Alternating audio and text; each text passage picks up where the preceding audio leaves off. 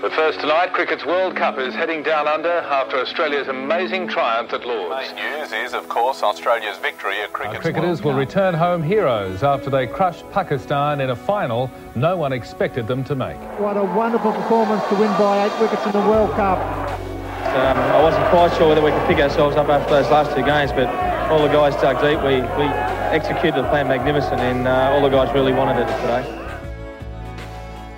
The 1999 World Cup was a triumph against all odds. The sight of Steve Waugh lifting the trophy aloft at Lords set in motion a period of unmatched supremacy for Australian cricket, which resulted in three consecutive titles and inspired a generation of fans. But the road to glory, it wasn't a smooth one. In order to reach the summit, the Australians overcame a fractured dressing room, a controversial curfew, a struggling champion, and poor early results to pull off an unlikely victory. I'm your host, Tom Morris, and this is The Miracle of 99, brought to you by Fox Cricket. The axing of Shane Warne was, was stunning. I, I remember at the time knowing Warney was really pissed off and, and still struggling to reconcile it. And, and I think Warney came out eventually, you know, and said that he was considering, you know, his future at that time.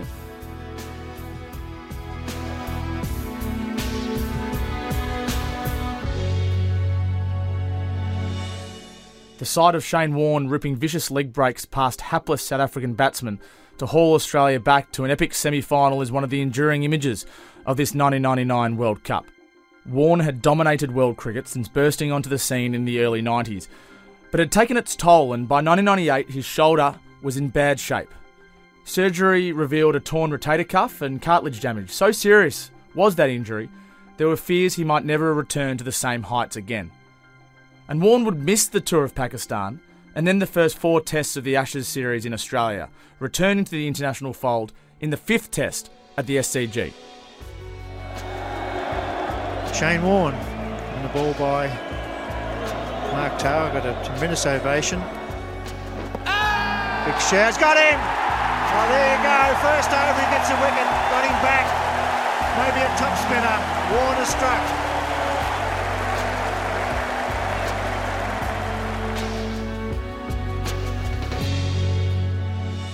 But the euphoria around the great man's return, it was short-lived. Warne would claim just two wickets for the match, with signs the road back to the top might be a little bit more difficult than first thought. And his fellow leg spinner and rival, Stuart MacGill, claimed 11 wickets for that SCG test. Gone, gone, gone!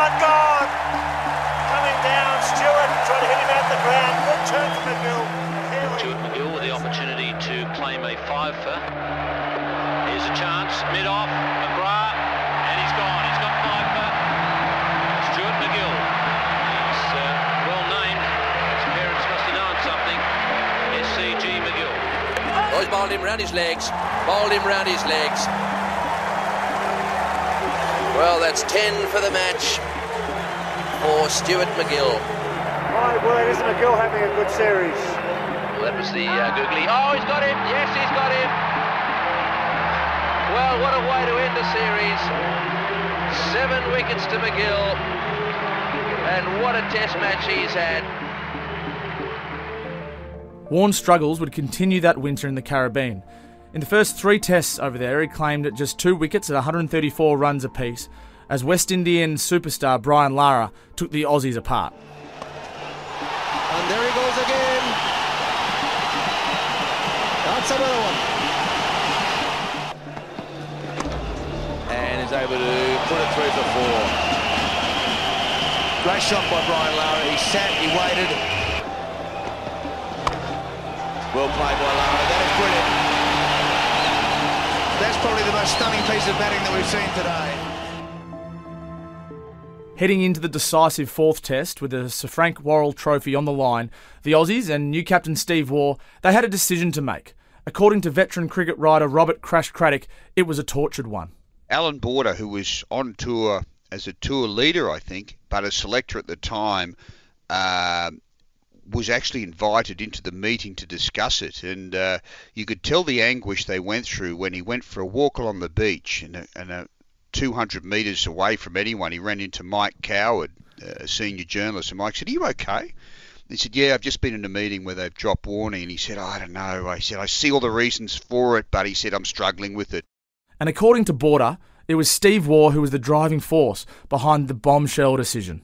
I thought we should stick with Warney um, because he's such a great bowler. I just thought, you know, he's only ever a, maybe a, a, wicket in his first over away from you know, really dominating. That's how it felt to me. But um, you know, Stephen was very adamant that uh, he wanted to make the change, um, and MacGill was bowling well, so yeah. uh, it was done. But it, it, you know, if you if you sort of transform that down to today's effort, like the, the selector would probably hold sway as to what the selector wanted. Uh, whereas back in that time, the captain held sway on tour. Australia took the field without vice captain Shane Warne, dropped for the first time in his career after being savaged in the first three tests. And Shane Warne was the vice captain. It's not like he was just a player. That's right. So, there was, there was, do you remember Shane Warne arguing the toss? Yeah, well, he, he just felt that uh, you know he was wasn't far away from you know getting back to his best form. You know, finding some rhythm. He'd had a fair layoff, um, yeah. so you know but he was such a great player that you just, you know, he was one of those automatic selections. You know, if you're fit, mate, you're in. But he, he was struggling, and we did have Stuart MacGill. It wasn't if you just yeah. had, you know, just anybody. It was Stuart MacGill who, and his Test record is phenomenal. I mean, um, you know, why we didn't play them both more often, I, I can't quite get my head around. Um, Warney was, yeah, very, very disappointed with uh, that that selection process. History would show Australia going on to win the fourth test in the series, but Warne's controversial axing, it created a rift between he and Waugh that still stands today, and it left the world's greatest bowler questioning himself. An interesting thing happened uh, two days after they dropped Warney. Um, I didn't have many conversations with him, uh, hotel room to hotel room, during his career, even though I spent a lot of time on the road. But he actually rang up my room and said, "Look, I'm struggling with this, and I'm just trying to get a, an outside uh, view of it. Am I a better bowler than MacGill?" And uh, and I said, "Look, you are." And I said, I, "I don't envy them making the decision though, because your form hasn't been great." And he was really struggling with it. There was no question. Uh, it was, you know, it really hit him hit him like a ton of bricks. And um, for for the for the wonderfully confident bowler that he was, off the field, Warney could be quite insecure, and, and the bottom fell out of his world when he was dropped. There's no question about that. Adam Gilchrist, too, remembers the impact it had on Warne. Yeah, Warney obviously wasn't in the happiest place of his career. Um, sort of came back from the injury leading into that series and then eventually got dropped, which just would have been a, a lightning bolt out of nowhere for him.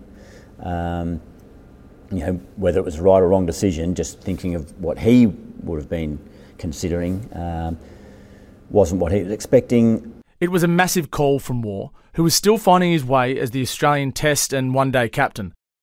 And the pressure only increased as a weary Australian squad touched down in the UK as favourites to lift the World Cup for the first time since 1987 and bounced back from the defeat to Sri Lanka in the final of the 1996 tournament.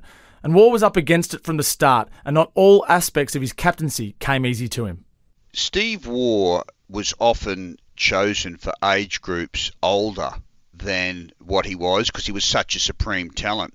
So it quite often happens, much the same with Ricky Ponting, that if you're a 13 year old playing in the under 15s, you're not captain. And, he was naturally quiet and reserved guy. So his opening addresses to the teams before test matches in the West Indies, I understood, were pretty unconvincing. And, and Ian Healy is on record saying that, that he had to you know, learn the art of, of uh, addressing a team. It didn't come naturally to him. He wasn't a big speech maker. Even in retirement, he barely ever does guest speaking nights.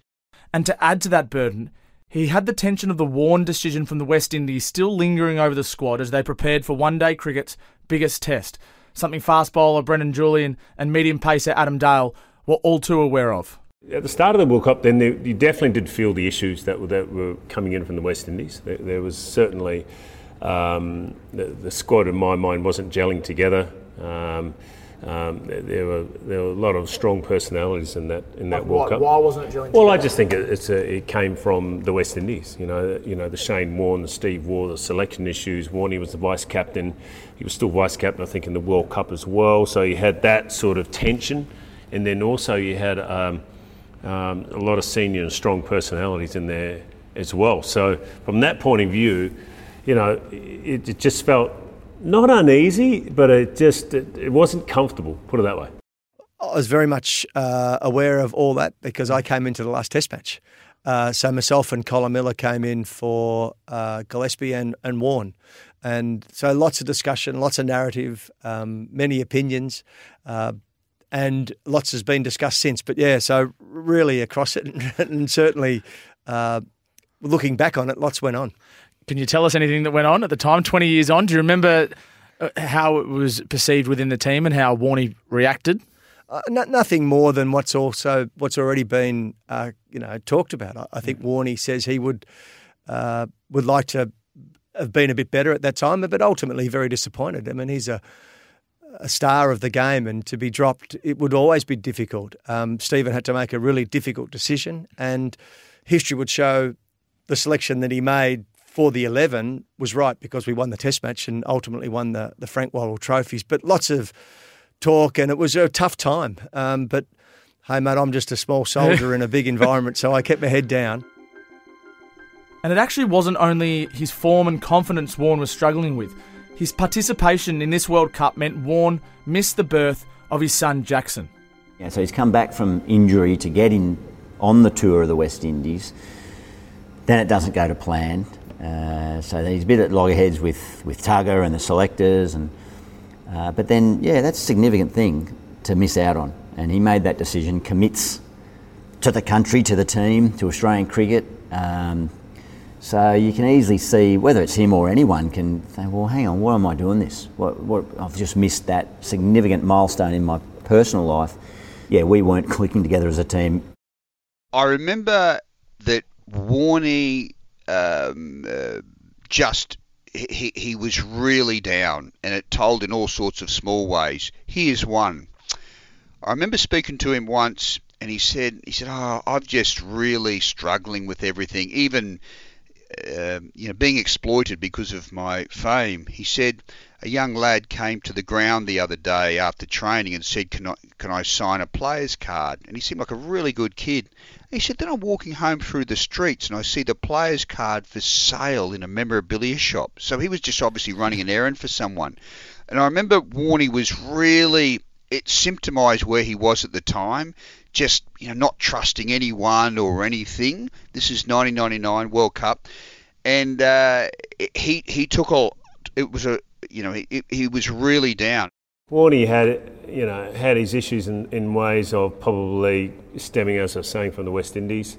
He probably had a lot going through uh, his mind as well. Um, he probably felt that um, he wasn't being loved in terms of um, maybe the team and people weren't on his side. And he's very much a player where, you know, like we, we all are in that type of environment, you want to feel part of it, you want to feel uh, engaged, you want, you want your support of everyone in the team. and you know, I think that was a, I think that was a tough time for Warney. Uh, you know, leading into the World Cup and certainly the first couple of weeks. Champion batsman Mark Waugh believed Warne's public confidence belied a character who suffered from insecurity and self doubt. Warney was a funny character. You sort of had to almost pat him on the back, tell him how good he was in, in certain ways. You know, um, he liked that reassurance, I think, and you know, knowing that he was the man. Faced with a tired squad and internal rumblings, Warren coach Geoff Marsh attempted to introduce some discipline via a booze ban and a curfew. But if the skipper thought it would galvanise the side to the task at hand, he was actually badly mistaken. I remember clearly remember the day we were training in Cardiff, uh, Sophia Gardens, and Geoff Marsh said, "Yeah, alcohol ban," and like, what? you are kidding me. Not that I was dependent on it, but just, I was a young bloke. We were in England, a World Cup, a hype around. We were looking forward to just having, having a night out, have a bit of fun. Yeah. It's the way I'd always played, had a drink afterwards and you know, train hard, have a good time, then train hard. But um, I could understand what he was trying to do as he felt the, the simple disciplines, the simple um, behaviours of the team obviously were starting to to drop a little bit. So punctuality, um, whether you're wearing the right clothing or not to the function or to training or whatever, all those little, you know, the one percenters as we say in a lot of sports. But clearly Swampy was trying to do something to turn it around. That's maybe why we lost. Um, but um, I don't really remember us being big drinkers anyway in the team. You know, I don't think it was an issue. Maybe it was just Geoff Marsh and Stephen just trying to, you know, get some discipline and, and real focus amongst the group. Steve Waugh made a mistake in introducing a booze ban on the t- tour, and the players just weren't going to cop it. And um, you know, it it was treating them a little bit, particularly when you've got three or four, sometimes five days between games. Players need to be able to relax. It was the 90s. The booze ban was another big call by Waugh, and it did little to improve morale in a team that had been away from home for three months. Legendary captain Allan Border said Waugh took a while to adjust to life as leader. When you're actually the man who's making all those decisions, it's a very, very different ball game. You start riding every ball, every person's performance. Uh, it's just amazing how the, the different pressures uh, when you're the actual captain that uh, you didn't realise were there when you're just a player or a senior player. It's uh, quite amazing. So Stephen did take a while, a bit like myself, to really come to terms with it. And he, I, I think he wasn't. Uh, I think it's a cricketing term these days, backing himself. Yep. You know, he was, um, you know, trying to make everyone happy, maybe Delegating. or, or, or maybe delegating, or just taking too much advice from within the group. You know, pretty senior group of players around him at the Yeah. time. Um, instead of just backing his own instincts, and I, I think that's he's, he got to that realization that he he'd been around, he was the captain, uh, back back his instincts more, and, and that's when you s- start to see the best of Stephen Waugh. Despite a less than ideal preparation, Australia headed into the first match of the World Cup against Scotland as overwhelming favourites with a side brimming with match winners, albeit a little bit short on form. You know, we're pumped. I think we're very excited. Uh, I think the last World Cup, 96, when we lost to Sri Lanka in the final, you know, I know I've still got some bad memories of that and want to sort of put them to rest and want to win a World Cup. I think that all of us feel that. I think we've got 15 guys here that just want to play. They're not interested in anything else. They all they want to do is play cricket and win the World Cup. We- We got a very good side. It just depends on whether we, we're peaking at the right time. You know, we- we've got a very well balanced side that I think, if we play at our best, are a good chance to go a fair way through the World Cup. Mark Waugh at the top with Gilchrist. You know what a you know two. You know they make most Australian sides now. You know if you Yeah. try and pick your best evers, um, it would be hard to sort of separate those two, wouldn't it? Uh, Mark Waugh and Adam Gilchrist. Then Ponting at three. Well, he's going to play most most Australian sides. Darren Lehmann batting at four. I mean, he ended up having quite a good career. It was a long time coming for Darren, wasn't it? Um, you know, didn't sort of make his way until sort of late twenties, thirties, and uh, it was a shame because you know, as a nineteen-year-old, you just thought, oh, this guy's going to play 150 Test matches. Uh, Steve Waugh, well, yeah, what a, what a uh, you know performer he was. Michael Bevan, one of the great finishers. Yep. So that top six, you know, that stacks up against any Australian side that's ever been put on the park. Really, um, it'd be an interesting contest, wouldn't it? Against say today's games, or say against the '87 World Cup team. Um, Warney coming at number eight. Um, okay, look, you know he, he makes any side as well. Uh, Fleming, Reiffel, McGrath are the three quickies. Um, you know, tremendous performances those guys. McGrath makes any side. Uh, Fleming, Reiffel, I mean they're as good as it gets. I, I think um, in in the one day form and Test match format. So that's a that's a really good Australian side. Um, uh, you know, I know there was other sides probably ranked higher than, than us at the time. South Africa in particular, they'd performed well, hadn't they? Yep. Um, up until that, that World Cup, but um, that's that's a seriously good side on paper. Australia would emerge as comfortable victors, but things would soon take a turn. In the next chapter, and we just got absolutely thumped that particular day. And uh, yeah, why we weren't gelling? I mean, you talk about all those individuals, um, but we just just weren't coming together as a side. I reckon it's designed to send an electric current through the team. You know, they they come out of a Caribbean summer to an English summer, and the players just looked stilted and uh, almost like cold, a bit cold, and they, they weren't switched on. And when you're not playing well and you're not relaxed, uh, it's not a good combination. Oh, he's a little bit frustrated about it, I think. I think he loved being the spearhead. Um, so, yeah, it, it, it just didn't work. A few batsmen probably got a hold of, of Chip and a little bit of Adam a little bit. The focus in my mind really changed from curfews, drinking bans, um, culture, and all that sort of stuff. They're going, you know what? We just need to win games of cricket. The Miracle of 99 is brought to you by Fox Cricket. Reporting and narration by senior journalist Tom Morris and produced by Brenton Cherry and Johnathan Barhoumeh. For more content, visit foxsports.com.au.